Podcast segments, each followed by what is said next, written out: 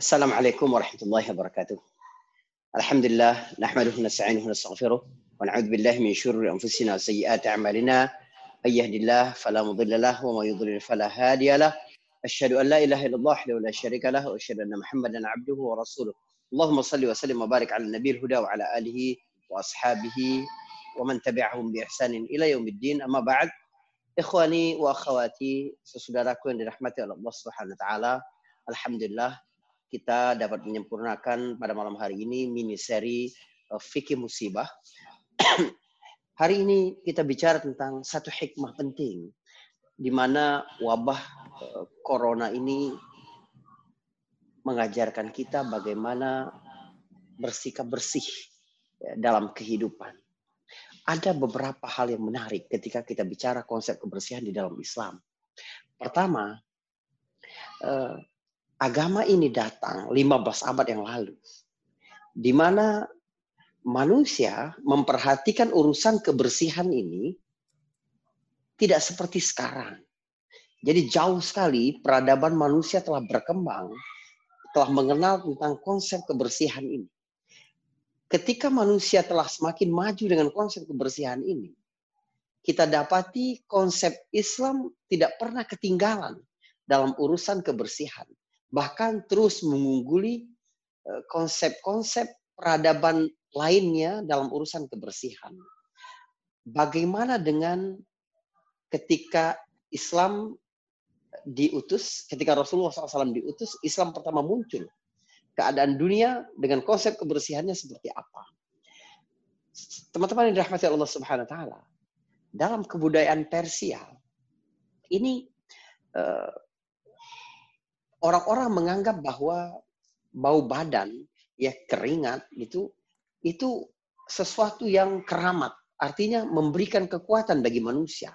Maka mereka ini tidak mandi bertahun-tahun. Enggak kekuatan mereka.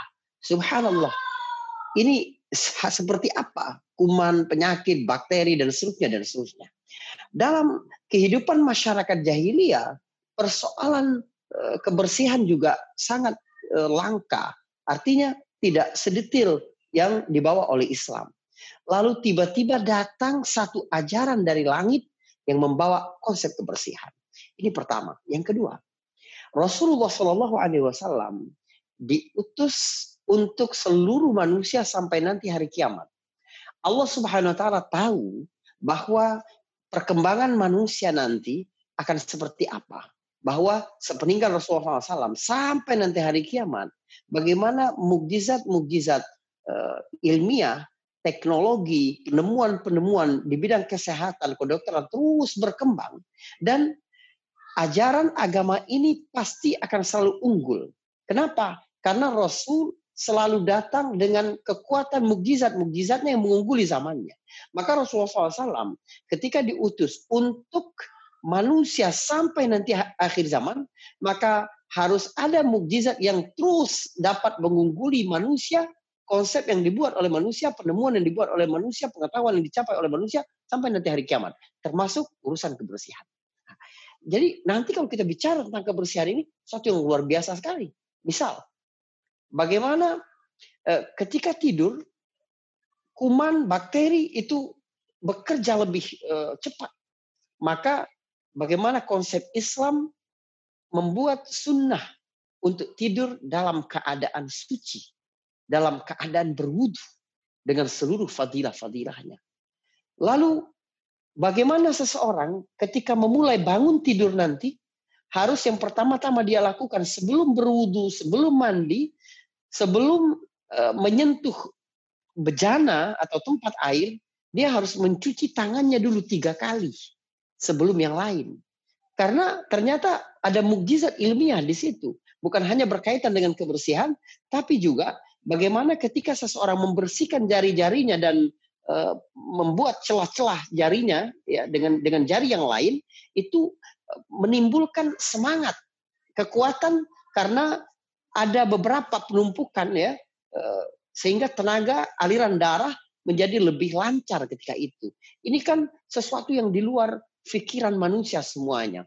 Tapi kita bicara ini bukan berarti kita nanti akan menjadi lebih bersemangat mengamalkan ajaran-ajaran Allah Subhanahu wa taala yang sangat agung dan untuk kepentingan manusia seluruhnya tidak ada sedikit pun uh, kepentingan Allah di situ bukan karena ada kesehatan di situ bukan. Bukan karena ada mujizat ilmiah di situ bukan. Jangan sekali-kali tapi kita melakukan itu semata-mata karena ini adalah perintah Allah Subhanahu wa taala. Karena letak ibadah itu di situ. Kalau tidak berarti Anda menyembah kepentingan diri sendiri. Anda menyembah ego. Anda menyembah uh, kehidupan Anda sendiri. Tidak. Kita semata-mata melakukan seluruh ketaatan ini untuk Allah Subhanahu wa taala. Nah, ada beberapa hal yang penting eh, ketika kita bicara, ketika kita eh, membahas tentang konsep kebersihan ketika tertimpa eh, wabah COVID-19 ini. Di dalam Islam, Allah mengatur seluruhnya. Bahkan ketika Islam ini turun 15 abad yang lalu, yang jauh dengan konsep kebersihan itu, lalu Nabi datang dengan itu.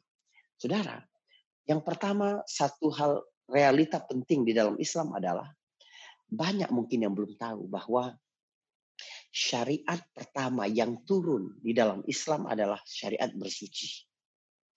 Jadi setelah Iqra bismi rabbikal ladzi khalaq ya turun ayat uh, turun surah ya ayyuhal muzammil. Ya ayuhal mudathir. Qum fa'anzir wa rabbaka fakabbir wa thiyabaka fatahir. Surat Al-Mudathir bicara tentang salat dan bersuci. Maka Jibril turun ke Rasulullah Sallallahu Alaihi Wasallam mengajarkan syariat pertama. Apa itu bersuci? Jadi Nabi Sallallahu Alaihi Wasallam dibawa ke satu lembah di luar kota Mekah. Lalu Jibril memukul sebuah batu, lalu dari batu itu keluar air, dan Jibril memerintahkan Rasulullah SAW untuk mengikuti apa yang dia lakukan. Lalu Jibril berwudu. Dan Rasulullah berwudu seperti wudunya Jibril. Waktu pulang, Rasulullah mengajarkan Khadijah berwudu seperti dia belajar dari Jibril. Subhanallah. Lihat syariat pertama-tama di dalam Islam apa? Bersuci. Ya, kesucian ini. Ini sangat penting di dalam di dalam Islam. Nah, baru kemudian salat. Maka Allah berfirman, Ya ayyuhal mudathir. Wahai orang yang berselimut. Qum fa'andir. Ya, setelah Al-Muzammil tentu saja. Jadi surat uh, Iqra bismi khalaq, Al-Alaq. Kemudian Al-Muzammil. Kemudian surah yang ketiga adalah Al-Mudathir. Qum fa'anzir.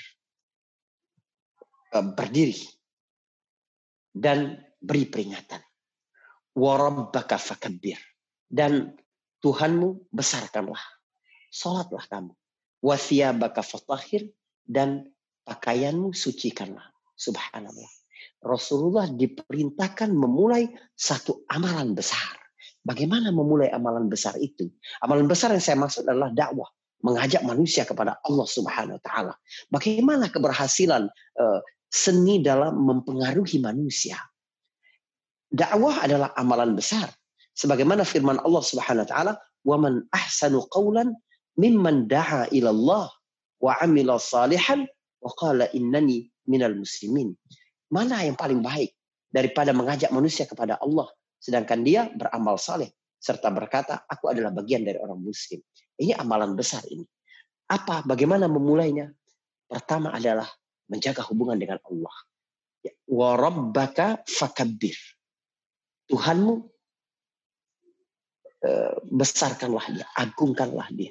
Artinya punya hubungan yang kuat dengan Allah Subhanahu wa taala. Bahwa apa pun tantangan-tantangan yang kamu dapatkan nanti di jalan dakwah, ini semua kecil dibanding dengan keagungan Allah Subhanahu wa taala. Yang kedua apa? Wasiyabaka fatahir. Kamu harus terlihat rapi, harus terlihat bersih. Kenapa? Karena orang suka kepada kepada kebersihan. Nah, ini yang pertama kali diajarkan Jibril kepada Rasulullah SAW ibadah yaitu ibadah tahara. Di dalam Al-Quran, ya Allah Subhanahu Wa Taala menggunakan banyak uh, kata untuk memberikan konsep kebersihan. Yang pertama Al-Quran menggunakan kata taharah, ya kata taharah dengan seluruh uh, bentuk kata perubahan katanya di dalam Al-Quran sekitar 31 kali. Tetapi ada lagi kata tazkiyah. Ya. Tazkiyah artinya penyucian. Tahara pembersihan. Tazkiyah penyucian. Ini lebih kepada hal-hal sifatnya maknawi.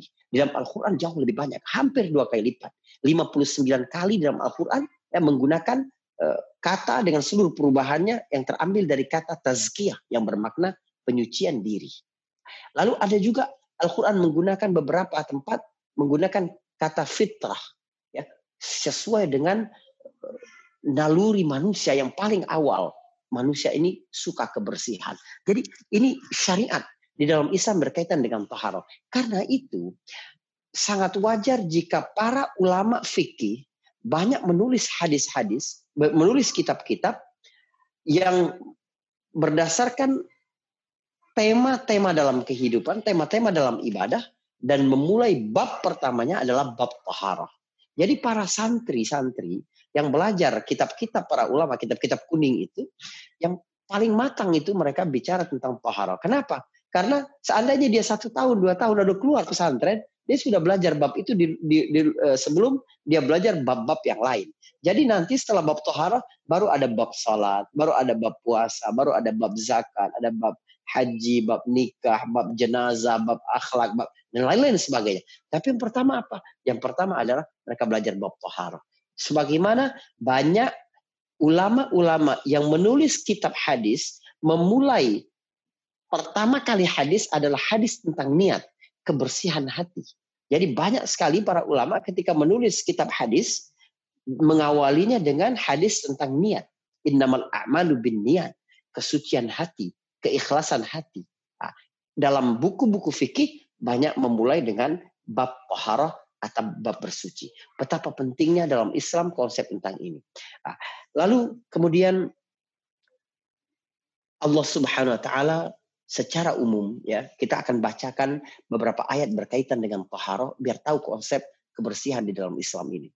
Uh, kemudian beberapa hadis berkaitan dengan itu. Yang pertama adalah surat Al-Baqarah ayat 222 ketika Allah berfirman innallaha yuhibbut tawwabin wa yuhibbul mutatahhirin. Sesungguhnya Allah cinta. Ini berarti ada amalan yang dapat memanggil kecintaan Allah Subhanahu wa taala.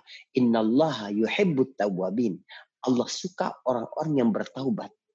Orang-orang yang membersihkan dirinya dari maksiat, dari dosa.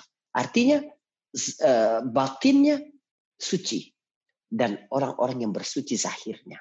Ini ayat luar biasa sekali dan umum kita semua sering dengar ayat ini. Yang kedua adalah ketika Allah Subhanahu wa taala memberi gambaran uh, bagaimana memakmurkan masjid dengan benar. Dalam surat At-Taubah ayat 108 Allah Subhanahu wa taala berfirman, "La takum fihi abadan."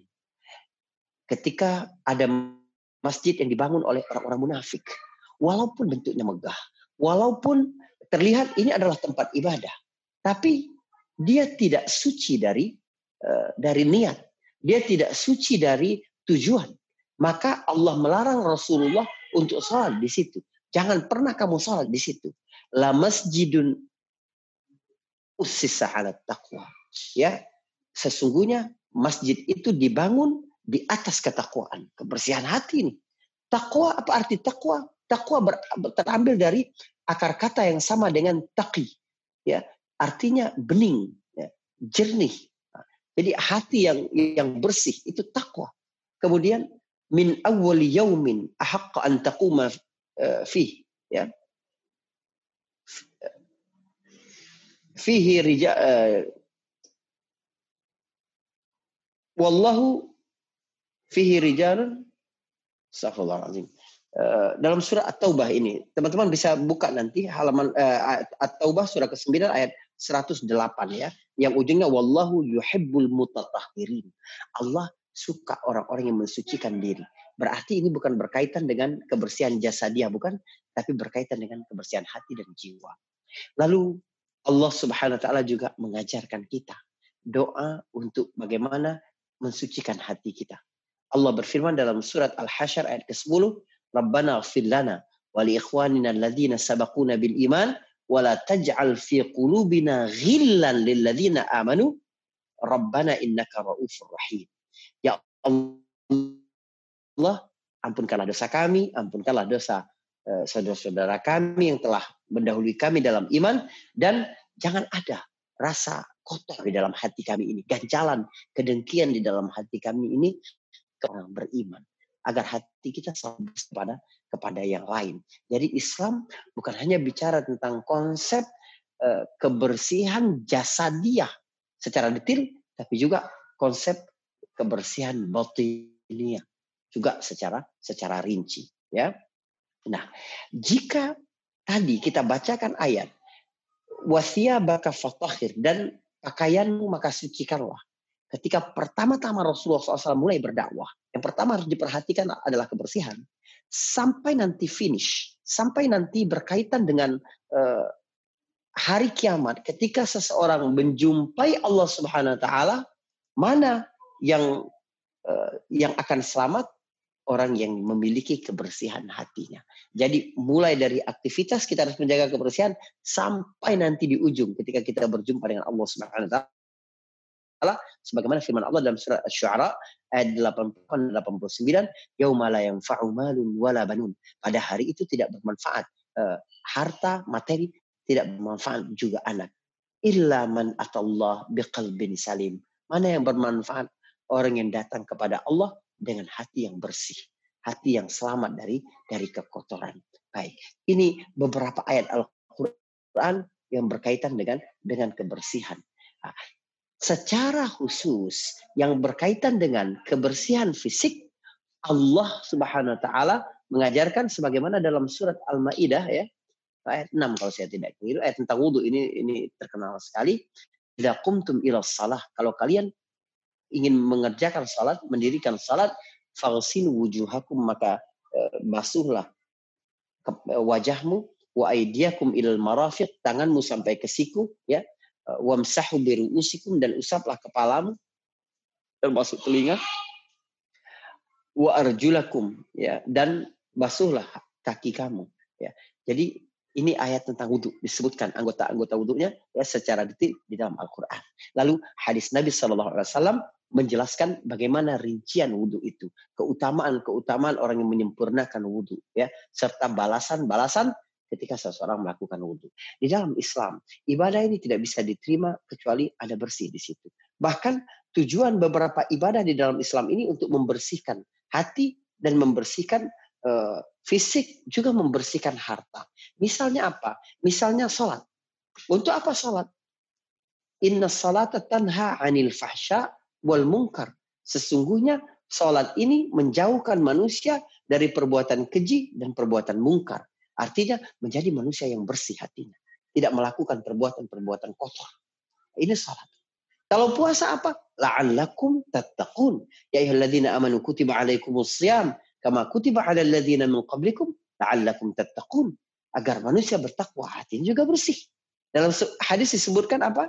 Man sama Ramadan imanan wa ihtisaban ghufira lahu ma taqaddama min dzambi. Siapa yang berpuasa Ramadan pemantiknya adalah iman ya. Kemudian dia berjalan ihtisaban, mengharap pahala dari Allah Subhanahu wa taala, maka Allah hapuskan semua dosa-dosa, kesalahan-kesalahan, kekotoran-kekotoran dalam kehidupannya yang telah dia lakukan.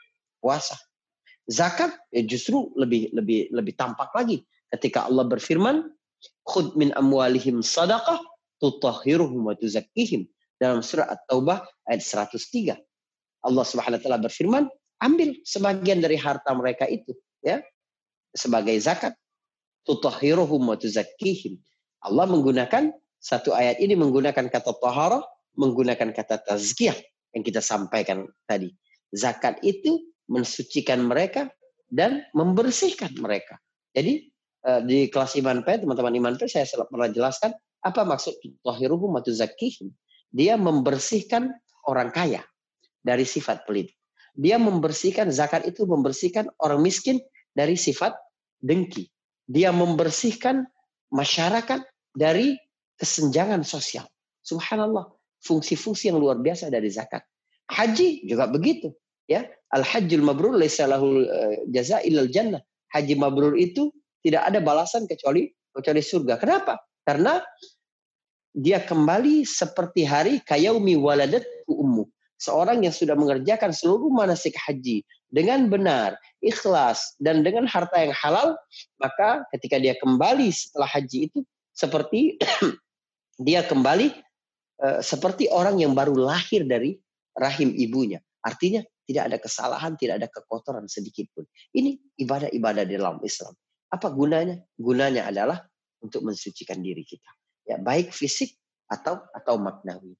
Lalu beberapa hadis yang ingin saya bacakan di antaranya adalah hadis riwayat Muslim Nabi SAW bersabda, "Idza tawaddo al-'abdul muslim awil mu'min apabila seorang hamba muslim ya atau seorang hamba mukmin berwudu, faghasala wajahahu, lalu dia membasuh wajahnya, kharaja min wajhihi kullu khati'atin nazara ilaiha bi'ainihi ma'al ma' maka Allah Subhanahu wa taala ya mengeluarkan dari wajahnya itu semua dosa-dosa. Allah gugurkan semua dosa-dosa yang dilakukan ya oleh uh, anggota tubuh yang ada di indera yang ada di wajahnya. Jadi dosa-dosa yang dilakukan oleh matanya itu Allah bersihkan bersama dengan air. Ya, au ma'a ma sampai tetesan terakhir uh, air dari wajahnya itu Allah gugurkan juga dosa-dosa yang dilakukan oleh oleh matanya. Faida ghasala yadayhi kharaja min yadayhi kullu khati'atin kana batashat hayadahu ma'al ma. Apabila dia mencuci tangan maka uh, tangannya juga uh, Allah ampunkan dosa-dosa yang dilakukan oleh tangannya. Begitu juga apabila dia mencuci kakinya, keluarlah segala kesalahan-kesalahan yang dilakukan oleh kakinya ketika melangkah ke tempat-tempat yang yang penuh dosa. Begitu semuanya. Sampai hatta yakhruja naqiyan minat zunub. Jadi ketika teman-teman sekalian berwudu, maka niatkan bahwa kita berwudu ini untuk mensucikan fisik, juga untuk mensucikan uh, dosa jiwa kita dari dosa-dosa karena ada janji di situ. Jadi ibadah ini kalau kita lakukan dengan ihtisab, ihtisab itu artinya mengharapkan pahala sebagaimana yang dijanjikan oleh syariat, maka kita akan dapatkan itu. Jadi ketika berwudu, niatkan ketika kita membasuh tangan ini agar Allah hapus dosa-dosa yang dilakukan oleh tangan. Ketika kita membasuh muka kita, Allah akan menghapus dosa-dosa yang dilakukan oleh muka. Selalu niatkan itu agar Allah Subhanahu wa taala benar-benar melakukan itu. Karena ihtisab adalah amalan hati yang luar biasa ya ketika seseorang mengharapkan pahala, mengharapkan fadilah sebagaimana yang dijanjikan oleh Allah Subhanahu wa taala, ini bentuk kepercayaannya kepada Allah Subhanahu wa taala, maka Allah akan memberikan apa yang dia niatkan itu insya insya Allah. Lalu kemudian tentang kebersihan ini Rasulullah SAW menyebutkan dia adalah tanda dari keimanannya. An-nazafatu minal iman. Ini ini hadis secara riwayat di, dipermasalahkan kedudukannya. Tapi yang saya ada, syitrum minal iman. Ya, kebersihan itu adalah bagian dari keimanan. Kalau ini hadisnya sahih, ya. Kemudian ada lagi hadis, la yuhafizu 'ala wudu illa mu'min. Tidak ada orang yang dapat terus menjaga wudhunya kecuali seorang mukmin yang sejati. Jadi kalau seseorang ya kita biasakan untuk menjaga kebersihan hati kita itu dengan cara menjaga kebersihan fisik. Dengan cara apa? Setiap kali kita batal wudhu, kita langsung berwudhu. Jadi kalau sekiranya ada panggilan azan, kemudian ada hal-hal yang berkaitan dengan apa kita membaca Al-Quran, adabnya sangat baik untuk dengan berwudhu ya, maka eh, kita dalam keadaan selalu suci. Ketika kita diambil oleh Allah pun, maka kita diambil dalam dalam keadaan suci. Ini penting sekali bahwa Allah Subhanahu wa taala menjadikan tolak ukur kesempurnaan iman seseorang itu sejauh mana dia dapat menjaga wudhunya.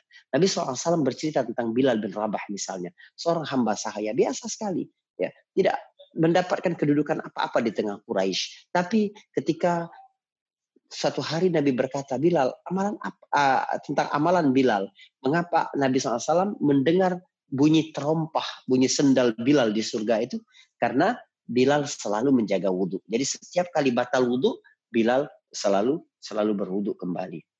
Lalu teman-teman dirahmati Allah Subhanahu wa taala, ada hadis uh, tentang bagaimana pemandangan nanti di hari kiamat, manusia tercampur antara umat Nabi Muhammad dengan umat yang lain. Tetapi Nabi bersabda dalam hadis Bukhari dan Muslim sebagaimana diceritakan oleh Abu Hurairah, dia mendengar Nabi bersabda, Inna ummati yuda'auna yawmal qiyamati ghurran muhajjalina min asaril wudu.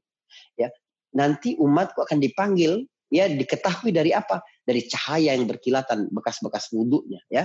Faman istata'a minkum an yutila ghurratahu falyaf'al. Siapa yang bisa uh, memperbanyak sisa wudhunya itu maka lakukan itu. Jadi kalau sekiranya wudhu ini cuma batas siku, maka lebihkan sedikit. Karena uh, ini akan menjadi cahaya nanti di hari kiamat. Tapi bukan berlebih-lebihan ya, tidak harus sampai ke, ke lengan begini tidak. Namun sebagaimana uh, syariat. Jadi tolong diperhatikan benar-benar. Karena apa? Karena miftahus salah tahur kata Nabi. Kunci dari salat itu adalah bersuci. Jadi hmm, tiang agama ini baru bisa diterima oleh Allah Subhanahu wa taala kalau benar bersucinya. Maka harus perhatikan ketika berwudu. Pertama, tata cara. Eh, yang paling baik adalah tata cara yang disebutkan oleh Rasulullah Shallallahu Alaihi Wasallam ini dalam dalam berwudu. Jadi syariat Allah yang berkenaan dengan wudhu ini bukan hanya bermanfaat untuk sholat, tapi juga bermanfaat berkaitan dengan kehidupan kita. Maka kita gunakan. Ketika Nabi mengajarkan untuk men, me, apa, menyela antara jari-jari, ketika Nabi mengajarkan untuk bersungguh-sungguh dalam istinsyak, artinya masuk air ke hidung ya. Dan ini ada penelitian-penelitian ilmiah yang telah dilakukan oleh Eh, para ahlinya, ya, eh, ahli-ahli kesehatan beberapa orang di Timur Tengah melakukan penelitian tentang manfaat istinsyak, yaitu memasukkan air ke hidung lalu e, membuangnya secara sungguh-sungguh. Artinya memang berusaha menghirupnya, bukan bukan asal-asalan, bukan. Ah, kesungguhan dalam melakukan ini, insya Allah memberikan efek yang luar biasa dalam kehidupan kita. Tapi sekali lagi kita melakukan ini karena ini adalah syariat Allah Subhanahu wa taala, karena ini adalah perintah Allah Subhanahu wa taala sehingga kita dapat merasakan manisnya iman karena apa? Karena ketaatan kita kepada Allah Subhanahu wa taala. Jadi pertama-tama tata caranya harus benar seperti yang diajarkan Rasulullah SAW. Yang kedua, sempurna sesuai dengan batasan-batasannya yang disebut mencuci muka bukan hanya menyiram. Karena banyak sekali ya apalagi biasanya teman-teman perempuan ini. Uh, mohon maaf ketika di pesta atau apa ya pakai pakai uh, makeup atau apa begitu mereka nggak mau ini ini rusak maka hanya disiram begitu. Bahkan tangannya pun tidak kena ke muka. Salah ini keliru ya. Uh, kalau anda mau siasatin ketika sebelum itu dalam keadaan berwudu harus berwudu dulu. Nah, jadi e, harus dibasuh. Artinya memang benar-benar sempurna. Batasan-batasannya juga sempurna ya dari telinga kanan ke telinga kiri, dari tumbuhnya rambut ke, ke dagu ini semua harus sempurna. Kemudian tangan juga harus dicuci, jangan jangan disiram begini saja jangan, tapi memang benar-benar dicuci. Jadi memang benar-benar begini dari tangan sampai siku, bukan siku sampai tangan bukan ayatnya tangan sampai siku. Jadi dari dari dari arah ujung tangan sampai ke ujung siku, sampai ke ujung siku. Jadi bukan bukan di keran begini kan bukan ya, tapi begini. Nah, lakukan seperti yang diajarkan oleh Rasulullah Shallallahu Alaihi Wasallam. Nah, bagaimana jumlah dalam berwudu? Nabi pernah contohkan uh, semua. Nabi pernah contohkan satu kali, Nabi pernah contohkan dua kali, Nabi pernah contohkan tiga kali, Nabi pernah contohkan mencuci muka sekali, mencuci tangan dua kali, mencuci kaki tiga kali, dan begitu. Jadi uh, boleh yang mana dianggap uh, pada waktu itu yang lebih butuh, misalnya muka tiga kali, kemudian tangan tiga kali, tapi kaki sekali karena uh, hemat airnya begitu tidak cukup, maka nggak apa-apa begitu. Namun ketika Nabi mencontohkan berwudu tiga kali tiga kali, Nabi menyebutkan sebuah keterangan, beginilah wudhu yang diajarkan oleh kami yang diajarkan kepada kami para nabi. Jadi kalau Anda ingin berwudu sama seperti wudhunya Nabi Muhammad dan nabi-nabi terdahulu, maka sempurnakanlah wudhu dalam hitungan tiga kali tiga kali. Uh, dan kurang tepat kalau ada yang berkata wudhu itu disyariatkan tiga kali karena takut tidak sempurna. Jadi kalau anda yakin sudah sempurna satu kali maka cukup satu kali ya. Kalau saya kurang setuju dan pendapat ini kenapa? Karena yang disebut tiga kali berarti tiga kalinya itu sempurna semua. Sebab kalau satu tidak sempurna itu tidak tiga kali namanya, ya itu tidak disebut tiga kali, tapi yang sempurna saja. Misalnya satunya tidak sempurna berarti dua kali yang dihitung karena yang sempurna tidak dihitung. Kalau memang dalam syariat disebutkan tiga kali, maka sami'na wa ta'ana kita melakukan tiga kali walaupun kita yakin dan kita harus yakin dari pertama bahwa itu memang sempurna. Kita memang membasuhnya sempurna dan kita mengulangnya tiga kali ya ketidaan bi Rasulullah SAW sebagai wujud uh, kita mengikuti sunnah contoh dari Rasulullah Sallallahu Alaihi Wasallam. Sesudah yang dirahmati Allah Subhanahu Wa Taala, Kemudian uh, wudhu juga tidak mungkin hanya punya dimensi kebersihan fisik tidak mungkin. Buktinya, kalau seseorang tidak mendapatkan air, maka dia boleh tayamum dengan debu. Apa yang dimaksud dengan turab atau debu tanah dalam hadis atau dalam ayat? Maksudnya adalah semua permukaan bumi. Jadi Anda tidak harus mengambil pasir, mengambil tidak ya. Semua permukaan yang ada di muka bumi ini, ini semua bisa digunakan untuk tayamum. Jadi tembok ini bisa kita gunakan untuk tayamum. Eh, depan kursi pesawat kita bisa gunakan untuk itu. Atau pakaian Anda di paha ini ketika di dalam mobil atau di dalam pesawat, Anda bisa gunakan itu. Diajarkan oleh Rasulullah SAW. Ini yang dimaksud dengan dengan bumi semuanya. Jadi semua permukaan bumi ini suci untuk dijadikan untuk tayamum. Jadi ketika kita terhalang untuk untuk menggunakan air. Ya karena ketiadaan air atau e, keterbatasan air hanya untuk minum atau karena satu penyakit maka kita boleh bertayamum. Silakan. Tidak apa-apa ya bertayamum lah boleh e, tangan dulu baru kemudian wajah. Boleh wajah dulu kemudian kemudian tangan. Ini e, lalu Allah Subhanahu wa taala menyebutkan man tawadda'a fa ahsana wudu. Ya Nabi SAW bersabda siapa yang berwudu lalu menyempurnakan wudunya itu dengan baik summa atal jum'ah. Lalu dia datang sholat Jumat ya. Uh, tentu saja ini pada zaman tidak ada wabah. Fastama'a wa ansata. Lalu dia mendengar dan memperhatikan khatib ghufira lahu ma bainahu wa bainal jum'ah. Maka diampunkan dosanya dari Jumat sekarang dengan Jumat yang yang sebelumnya ya waziyadatu salasati ayam plus tiga hari. Berarti dosanya diampuni selama 10 hari. Jadi kalau seseorang berwudu dengan baik pada hari Jumat, lalu datang dan memperhatikan apa yang disampaikan oleh khatib, maka dia mendap dia diampuni dosanya dari hari Jumat lalu sampai hari Jumat hari ini plus Sabtu, Ahad dan Senin tambah tiga hari lagi. Jadi 10 hari uh, diampuni dosa-dosanya. Artinya apa? Artinya kebersihan fisik selalu berkaitan dengan kebersihan batin, ya. Nah, lalu kemudian bagaimana kita membersihkan harta kita? Dimulai dari mana? Dari, dimulai dari melihat sumbernya yang mana. Ini kebersihan dalam Islam ini punya cakupan yang sangat luas.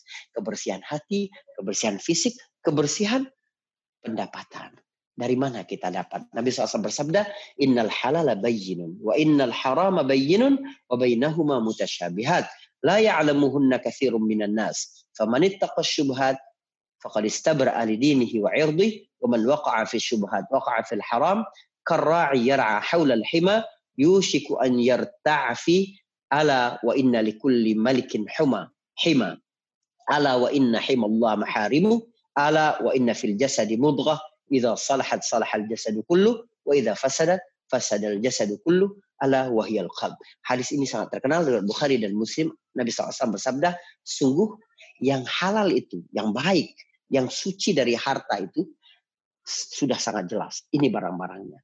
Yang haram juga sangat jelas. Di antara keduanya, antara yang halal dan haram itu adalah perkara-perkara syubhat, kata Nabi SAW sedikit manusia yang tahu bahwa ini subhat ini sedikit yang tahu. Kalau tahu yang halal banyak orang, tahu yang haram banyak orang. Tapi tahu yang syubhat itu sedikit orang kata Nabi SAW. Tapi siapa yang menjaga diri karena tidak tahuannya, maka dia menjaga diri, dia meninggalkan itu. Walaupun masih di wilayah halal, tapi karena dia khawatir ini sudah masuk kepada syubhat, udah menuju garis sebentar lagi ke haram, maka dia meninggalkan itu. Kecuali Allah akan berikan uh, maka dia telah uh, membebaskan agamanya, dirinya dari hal-hal yang haram. Karena siapa yang menyengajakan dirinya untuk bermain dengan yang syubhat, pasti dia akan jatuh kepada kepada yang haram. Seperti seorang pengembala yang mengembala di satu padang, padangnya luas, tapi dia sengaja mengambil rumput yang berdekatan, berbatasan dengan kebun orang sebelah sehingga tidak sengaja hewan ternaknya itu makan dari uh, milik kebun sebelahnya itu ya. Dan uh, setiap sesuatu itu ada batasnya. Batas garis Allah Subhanahu wa taala adalah hal-hal yang diharamkan. Jadi jangan coba-coba bermain dengan hal-hal yang sebentar lagi haram. Nah, ini jangan ini cara kita menjaga agama kita, cara kita mensucikan hati kita, mensucikan agama kita, mensucikan uh, kehormatan diri kita berdasarkan hadis ini ya. Lidinihi wa agamanya dan kehormatan dirinya. Dan ketahuilah kata Nabi di dalam jasad manusia ada segumpal darah. Apabila darah itu baik, segumpal darah itu baik, maka baiklah seluruh tubuhnya. Apabila segumpal darah itu cacat, segumpal darah itu rusak, maka rusaklah semuanya. Ketahuilah bahwa itu adalah hati. Ya para ulama e, menjelaskan hadis ini bagian terakhir hadis ini yang dimasukkan hati di sini bisa dalam makna hati kalb ya kalbu bisa juga bermakna jantung. Karena Nabi bicara tentang fisik di sini. Ada segumpal darah, berarti jantung ini. Ya, apabila jantung manusia sehat, maka sehat semuanya. Apabila jantungnya sakit, maka sakit semua. Secara fisik pun, ya. Hadis ini bicara tentang kesehatan, bicara tentang kesucian hati. Ya. Tentu saja banyak lagi konsep-konsep Islam yang berkaitan dengan kesucian. Saya tidak bicara yang teknis, misalnya ketika hendak sholat harus bersih dari najis, eh, baik baik tempat atau pakaian atau diri.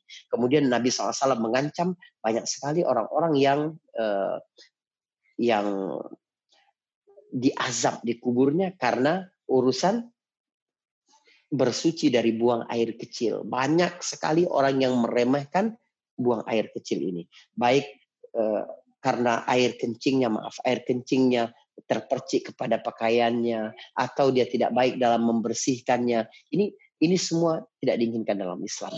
Ada konsep-konsep kebersihan yang sangat luas di dalam Islam. Misalnya tidak boleh kencing di air yang diam karena bakteri berkembang di situ ya. Di kolam renang itu haram kita tidak boleh ya untuk kencing di situ walaupun kolam renangnya besar. Kalau airnya diam maka itu tidak boleh. Lalu kemudian konsep Islam berkenaan dengan eh, bagaimana mandi tidak-tidaknya seminggu sekali ketika hari Jumat ya kemudian mandi wajib yang lain bagaimana Islam mengajarkan hubungan suami istri antara satu sesi dengan sesi yang satu laginya ya Allah tidak tidak malu dengan hal yang hak maka saya harus sampaikan ya kalau seorang melakukan hubungan suami istri lalu hendak mengulangnya lagi maka hendaklah diselingi dengan wudhu kalau seseorang tidak bisa langsung mandi ketika malam itu maka hendaklah dia mencuci kemaluannya ya. Ketika mandi besar kita diperintahkan untuk mencuci kemaluan itu apa kata Nabi?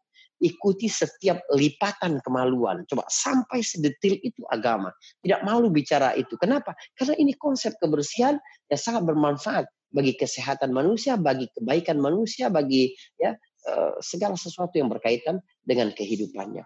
Lalu ada kebersihan lingkungan yang diajarkan oleh agama juga. Misalnya apa? Misalnya tidak boleh meninggalkan minuman dalam keadaan tidak tertutup ketika ketika uh, mau tidur. Nggak boleh.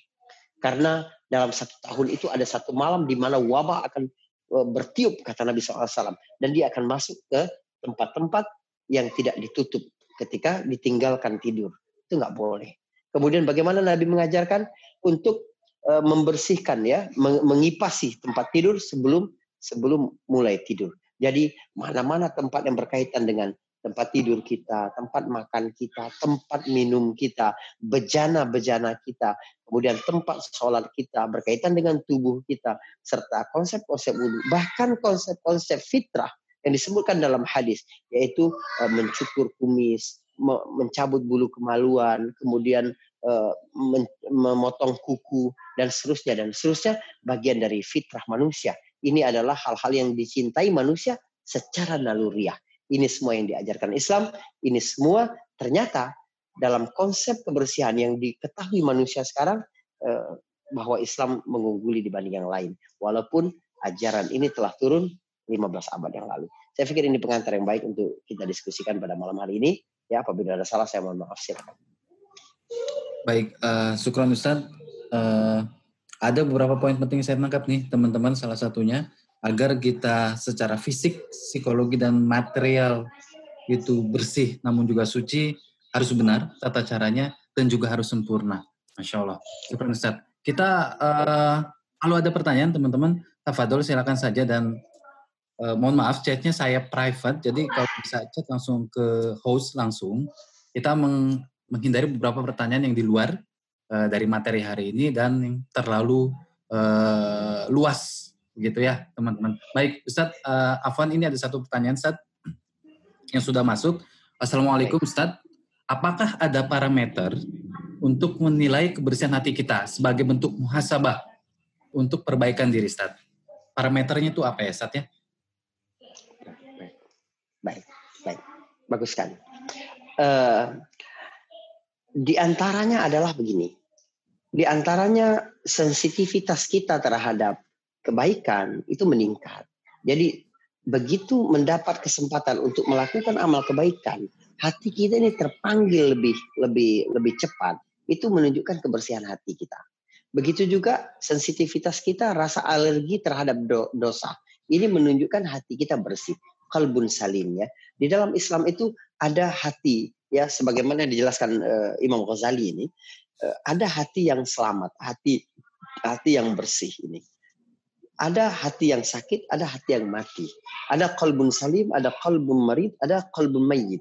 Jadi hati yang sakit itu sering terjebak kepada kepada dosa, kepada kedurhakaan dan kemaksiatan kepada Allah Subhanahu wa taala. Tapi beberapa waktu dia terobati, dia dia menyadari hal itu, lalu dia bertobat kepada Allah Subhanahu wa taala. Tapi ada lagi hati yang mati yang sama sekali tidak menerima lagi nilai-nilai kebaikan. Dari mana kita dapatkan ini? Dari hadis Nabi SAW ketika ditanya tentang uh, kadar keimanan seseorang. Ini dilihat dari hati ya. Apa kata Nabi? Idza sarrat hasanatuk wa asa'at sayyi'atuk. Apabila perbuatan baik membuat engkau senang, apabila perbuatan buruk membuat engkau susah. Ini indikasi hati yang hidup, hati yang bersih, hati yang yang salim ya, hati yang yang selamat. Apa itu? Apabila perbuatan baik membuatmu senang dan perbuatan buruk membuatmu susah. Jadi terkadang dalam kehidupan ini kita melakukan amalan baik yang sama, tetapi nilai kebahagiaan yang berbeda. Ya, jadi ada satu hari kita melakukan satu amal baik, tapi hati kita senang sekali saya bisa hadir majelis pengajian ini senang sekali. Ketahuilah bahwa itu tanda hati Anda sedang di atas. Ah, ini ketahuilah bahwa kondisi hati kita ini sangat prima pada waktu itu. Nah, ini ini yang pertama. Yang kedua indikasinya adalah apa yang dilakukan oleh anggota tubuh yang lain sebagaimana hadis Nabi tadi idza salahat salahal jasadu kullu wa idza fasadat fasadal jasadu kullu apabila hati baik baiklah seluruh pekerjaan baiklah seluruh uh, ucapan Apabila hati rusak, rusaklah seluruh ucapan, rusaklah seluruh tindakan. Jadi kalau mau melihat hati, lihat zahirnya. Apakah Anda melakukan perbuatan-perbuatan baik? Apakah Anda berkata dengan perkataan-perkataan yang baik? Kalau Anda mengatakan perkataan yang baik, Anda melakukan perbuatan yang baik, ketahuilah bahwa itu ciri hati yang baik. Karena tidak benar kalau ada orang yang berkata, aku ini cuma omongan yang kasar, tapi hatiku ini lembut sebenarnya. Nggak keliru itu. Berdasarkan hadis Nabi tadi, kalau hatinya lembut, mesti ucapannya tidak kasar, mesti lembut. Kalau ucapannya kasar berarti hatinya juga kasar. Ya, dua hal itu. Sensitivitas terhadap pahala dan dosa serta apa yang dilakukan, produk apa yang dilakukan oleh indera-indera yang lain. Ini untuk melihat hati kita bersih atau tidak. Allah alam besar. Baik, uh, syukur Ustaz. Ini ada pertanyaan yang terkait dengan situasi saat ini, Ustaz. Uh, Assalamualaikum, Ustaz. Saya mau nanya, bagaimana dengan pemakaian hand sanitizer, Ustaz? Atau terkena disinfektan yang mengandung alkohol? Apakah kita Baik. sah dalam sholat dan diperbolehkan memegang Al-Quran? Uh, itu yang pertama, Ustaz. Dan bagaimana jika situasinya sudah tidak terjadi wabah COVID, Ustaz? Apakah ya. ada unsur ketidaksengajaan Al-Quran atau disinfektan itu masih tetap suci, Ustaz? Untuk sholat ataupun megang Al-Quran? Baik, baik, baik. Oke, ini ini baik sekali pertanyaan. Semoga ini memberi gambaran yang utuh tentang ajaran agama ini.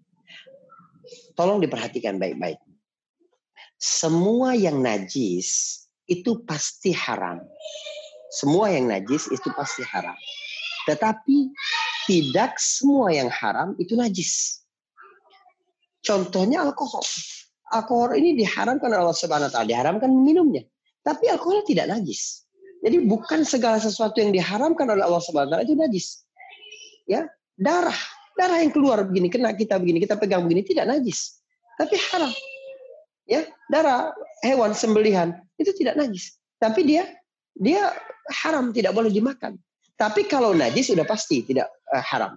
Jadi yang najis pasti haram yang haram belum tentu najis. Jadi tidak apa-apa sama sekali. Jadi anda tidak mau tidak usah sulit-sulit cari parfum yang tidak alkohol. Nggak ada masalah.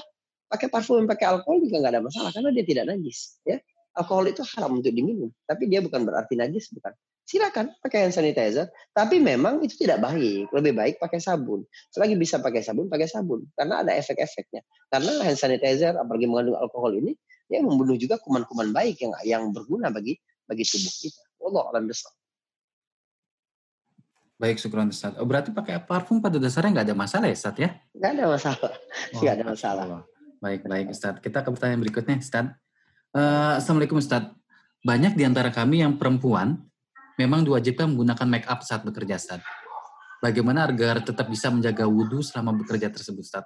Kadang mungkin suka lupa ya, Ustaz. Udah waktu zuhur misalnya, dia menjaga, tapi apakah batal atau tidak? Mungkin ini nyambung ke hal sana, Ustaz. Gimana baik, baik. menjaga wudhu, Ustaz? Baik, baik. Yang pertama saya ingin sampaikan dulu ada larangan yang keras di dalam Al-Quran. Wala tabarrajna tabarrujil jahiliyah. Janganlah berhias seperti perhiasan jahiliyah yang menor, yang membuat menarik perhatian lawan jenis itu tidak boleh ya. Tapi kalau sekedar uh, biar tidak berkeringat, biar tidak ya uh, yang yang unsur unsur unsur yang sangat sangat uh, untuk natural saja ini tidak mengapa. Tapi kalau untuk menarik perhatian ya berhias make up sampai menarik perhatian uh, lawan jenis itu disebut sebagai tabarruj jahiliyah. Berhias dengan cara jahiliyah ini tidak boleh ya. Yang kedua adalah jangan sampai uh, menggunakan bedak misalnya menggunakan uh, apa nggak tahu saya apa pakai apa aja nih perempuan ini ya itu menghalangi kita dalam berwudu, kesempurnaan berwudu. Kalau sekiranya membuat air wudhunya tidak sempurna masuk ke dalam pori-pori kita, atau juga tidak sampai membuat kita mencuci muka, maka tidak sempurna wudhu kita ini. Ya, itu itu berbahaya, menyebabkan tidak sahnya sholat. Maka sebaiknya ya ulang lagi pakai pakai bedak lagi ketika berwudhu. Tapi ketika berwudhu harus sungguh-sungguh dengan itu. Apa artinya sih pakai makeup itu dibandingkan dengan uh, Allah sucikan fisik kita dan sucikan kita dari dosa-dosa itu. Ya, jadi agak repot sedikit mungkin begitu. Baik, uh, Sukran Ustaz. Ini pertanyaan tumben. Hari ini kita ada tiga pertanyaan yang Masya Allah bagus, Ustaz. Dan kelihatannya ini pertanyaan terakhir. Teman-teman kalau masih ada pertanyaan, dan kita masih ada waktu uh, sekitar lima menit atau 10 menitan lagi maksimal, insya Allah kita masih bisa tampung. Baik, ini pertanyaan ya, berikutnya, ya, Ustaz. Ya. Uh, Assalamualaikum, Ustaz. Banyak orang yang banyak orang berupaya menjaga wudhu. Karena itu dicontohkan dalam hadis. Padahal ada juga hadis yang mengingatkan supaya kita memperbanyak wudhu. Supaya nanti cahaya wajah kita makin terang. Jadi mana yang harus didahulukan, Ustaz? Iya, yang yang membuat cahaya makin terang itu bukan memperbanyak wudhu, bukan. Tetapi ketika berwudhu itu memperbanyak sisa dari batasan. Itu loh. Ya, tapi tidak bermakna berlebih-lebihan. Para ulama menyebutkan yang penting telah sempurna sampai ke siku misalnya kalau di tangan sampai ke siku, lalu lebihkan sedikit karena ini akan menjadi cahaya nanti nanti di hari kiamat. Kemudian ada sunnah tentang bagaimana memperbarui wudhu dalam setiap sholat. Ini ini hal lain, ya sunnah lain.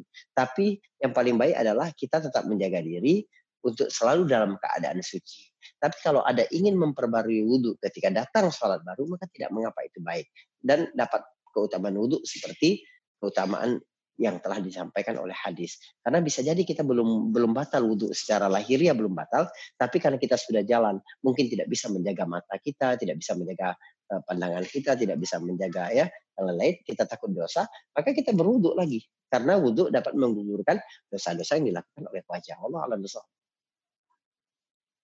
Baik. Nah, kalau biasanya gini Ustaz, ke kecenderungan orang nih kadang Ustaz, kalau habis mandi gitu mau sholat, uh, ya. wudhu, lalu dia ngelap ke handuk itu baiknya apakah tetap uh, dia berhanduk dulu kemudian berwudhu atau boleh setelah mandi wudhu kemudian berhanduk saat biasanya begitu saat Ya ya ada ada bahasan tentang ini tapi saya sudah lama sekali tidak tidak hmm. tidak tidak baca ya ada mazhab yang menyebutkan makruh uh, apa cuma saya lupa mazhabnya ini udah lama hmm. tidak baca ini yang menyebutkan makruh me mengelap bekas wudhu ya ada lagi mazhab tapi sangat jarang ini bahwa sah sholat kalau masih ada wudhunya. Jadi masih basah anggota wudhunya ketika dia bertakbir gitu. Walaupun ini tidak tidak kuat mazhabnya ya. Sebenarnya tidak mengapa. Hmm, baik baik. Nah, apa, bekas wudhu tidak mengapa. Hmm, baik Ustaz. Saat ini ada pertanyaan terakhir. Uh, Afwan teman-teman, insya Allah ini pertanyaan terakhir sebelum kita masuk ke sesi terakhir tentang inspirasi. Uh, Assalamualaikum Ustaz. Saya mau tanya mengenai make up tadi. Oh ini kayak menyambung ke pertanyaan sebelumnya Ustaz saya pernah mendengar beberapa pendapat kalau misalnya uh, menggunakan make up sunscreen, kemudian menghilangkannya pakai sabun, bisa berwudu sebelum make up, kemudian nanti berwudu lagi, langsung berwudu saja dikiaskan sebagai ini saya ulangi nih Ustaz, tanyanya Ustaz, ini saya ulangi ya, lagi. Baik, Assalamualaikum Ustaz, saya mau tanya mengenai make up tadi. Saya pernah mendengar pendapat kalau misalnya kita memakai semacam make up seperti sunscreen, karena untuk menghilangkannya harus pakai sabun. Hmm. Bisa berwudu sebelum memakai make up, kemudian nanti berwudu lagi, atau ber, langsung berwudu saja Ustaz? Seperti misalnya uh, ada beberapa karena make up itu uh, so, uh, Ustaz, karena ada beberapa yang orang berwudu kaki misalnya Ustaz ya, dia tidak membuka ya. sepatu Ustaz. Itu apakah sudah benar wudhunya Ustaz? Oke okay, oke, okay. saya paham, saya paham maksudnya. Jadi begini, begini. Uh, kalau seorang menggunakan uh, apa make up yang bisa menghalangi dari wudhu, apakah kemudian kalau dia batal, waktu sebelum pakai makeup dia sudah pakai wudhu, ketika dia batal, dia cukup langsung berwudhu, walaupun tidak tembus uh, ke pori-pori, dengan kias ya atau membandingkan seperti orang yang berwudhu sebelum pakai sepatu, lalu kemudian cukup uh, mengusap di atasnya ya. Nah, ini berbeda, berbeda. Kenapa? Karena uh, di dalam ibadah ini uh, kias seperti ini tidak diterima. Jadi kita harus pastikan ketika mencuci muka itu memang masuk, memang menyerap air wudhunya itu ke kulit kita. Kalau tidak tidak sah itu. Ya, berbeda dengan dengan khuf yang memang ada keterangannya dari Nabi, berbeda dengan uh, apa? Uh, kerudung ya dalam keadaan sangat terdesak mungkin Anda bisa uh, apa sebagian lagi karena ada dalam bahasa Al-Qur'an biru usikum itu ada pendapat ulama asal sebagian sudah kena maka itu sudah mencukupi. Namun wajah punya hukum yang berbeda. Ya sama seperti tangan dia harus benar-benar uh, sampai air wudhunya itu terkena ke kulit kita. Jadi kalau ada zat yang membuat tertutup kulit, maka tidak kena wudhu itu tidak sah. Wallahu a'lam bishawab. Hmm, baik, syukur Ustaz. Ini pertanyaan terakhir, insya Allah Ustaz. Afwan teman-teman, ada beberapa pertanyaan yang masuk yang uh, kelihatannya waktu kita sudah cukup mepet sebelum masuk ke sesi inspirasi. Jadi saya pilih yang insya Allah mudah-mudahan bisa mewakili. Uh, ini pertanyaan terakhir, Ustaz. Assalamualaikum Ustaz, apakah boleh berwudu menggunakan alat berupa botol kecil yang berisi air yang disemprotkan ke bagian-bagian tubuh yang diperlukan saja? Maksudnya uh, sedikit disemprotkan ke mulut atau berkumur-kumur uh, sehingga dapat digunakan ketika bepergian Ustaz. Ini keterbatasan air mungkin Ustaz. Baik, baik, baik, baik, baik. Jadi begini, uh, yang diambil hukum itu bukan seberapa air yang kita punya bukan, tapi sempurna tidak kita mencuci anggota wudhu. Hmm. Dalam sebuah hadis disebutkan bahwa Nabi berwudhu cukup dengan satu mud, kecil sekali itu. Nabi mandi dengan satu sah. Ini kan berarti sangat sedikit, sangat sederhana Nabi dalam menggunakan air dan memang harus begitu. Jadi sebenarnya satu uh, air mineral gelas itu itu itu bisa untuk wudhu sebenarnya gitu misalnya mengusap kepala Anda tidak perlu mengambil air lagi. Jadi kita satu satu begini nih bisa untuk mencuci wajah bisa. Ya, yang penting mencucinya, bukan airnya bukan, bukan menyiram bukan. Begitu juga satu begini lagi untuk tangan kanan, satu lagi untuk tangan kiri, langsung ke kepala karena masih ada sisa air di situ. Anda bisa mengusap kepala, ya. Lalu kemudian ke telinga. Lalu sisanya buat buat kaki. Tidak masalah sama sekali, ya. Atau atau pakai semprot. Yang penting airnya itu sempurna ya menutupi mencuci semua anggota wudhu sesuai dengan batasan-batasan syar'inya itu sudah cukup ya karena ada keterangan Nabi cukup, cukup satu mud ketika berwudhu jadi bukan dari jumlah air bukan tapi kesempurnaan dalam mencuci anggota wudhu Baik. Ya, eh, baik. Begini Mas Bayu, sebenarnya bahasan kita malam ini ini bukan hal teknis yang berkaitan dengan wudhu bukan, tapi hmm. memang konsep Islam ini, konsep besar Islam ini, bagaimana frame besar Islam ketika uh, melihat hal-hal yang berkaitan berkenaan dengan dengan uh, kebersihan. Khususnya dia turun 15 abad yang lalu di saat manusia sangat tidak mementingkan urusan begini-begini. Ya, ada mandi setiap minggu, ada berwudhu setiap uh, setidak-tidaknya lima kali dalam sehari semalam serta hal-hal fitrah memotong kuku, memotong rambut, mem, ya uh, kemudian rambut-rambut di tubuh dan seterusnya dan seterusnya. Ini sebenarnya yang kita inginkan. Ya baik, uh, syukur Ustaz. Sebetulnya teman-teman uh, insya Allah terkait wudhu, sholat, detail kebersihan itu kita sampaikan di kelas Iman Pet ya Ustaz ya.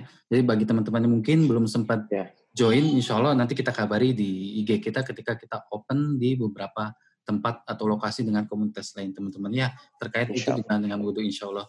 Dan yang paling penting juga uh, Ustaz, uh, insya Allah ini adalah uh, sesi terakhir kita hari ini insya Allah Ustaz. Ya. Uh, kemudian ya. juga uh, sebelum saya masuk ke sesi inspirasi insya Allah minggu depan uh, kita sudah selesai sesinya hari ini teman-teman.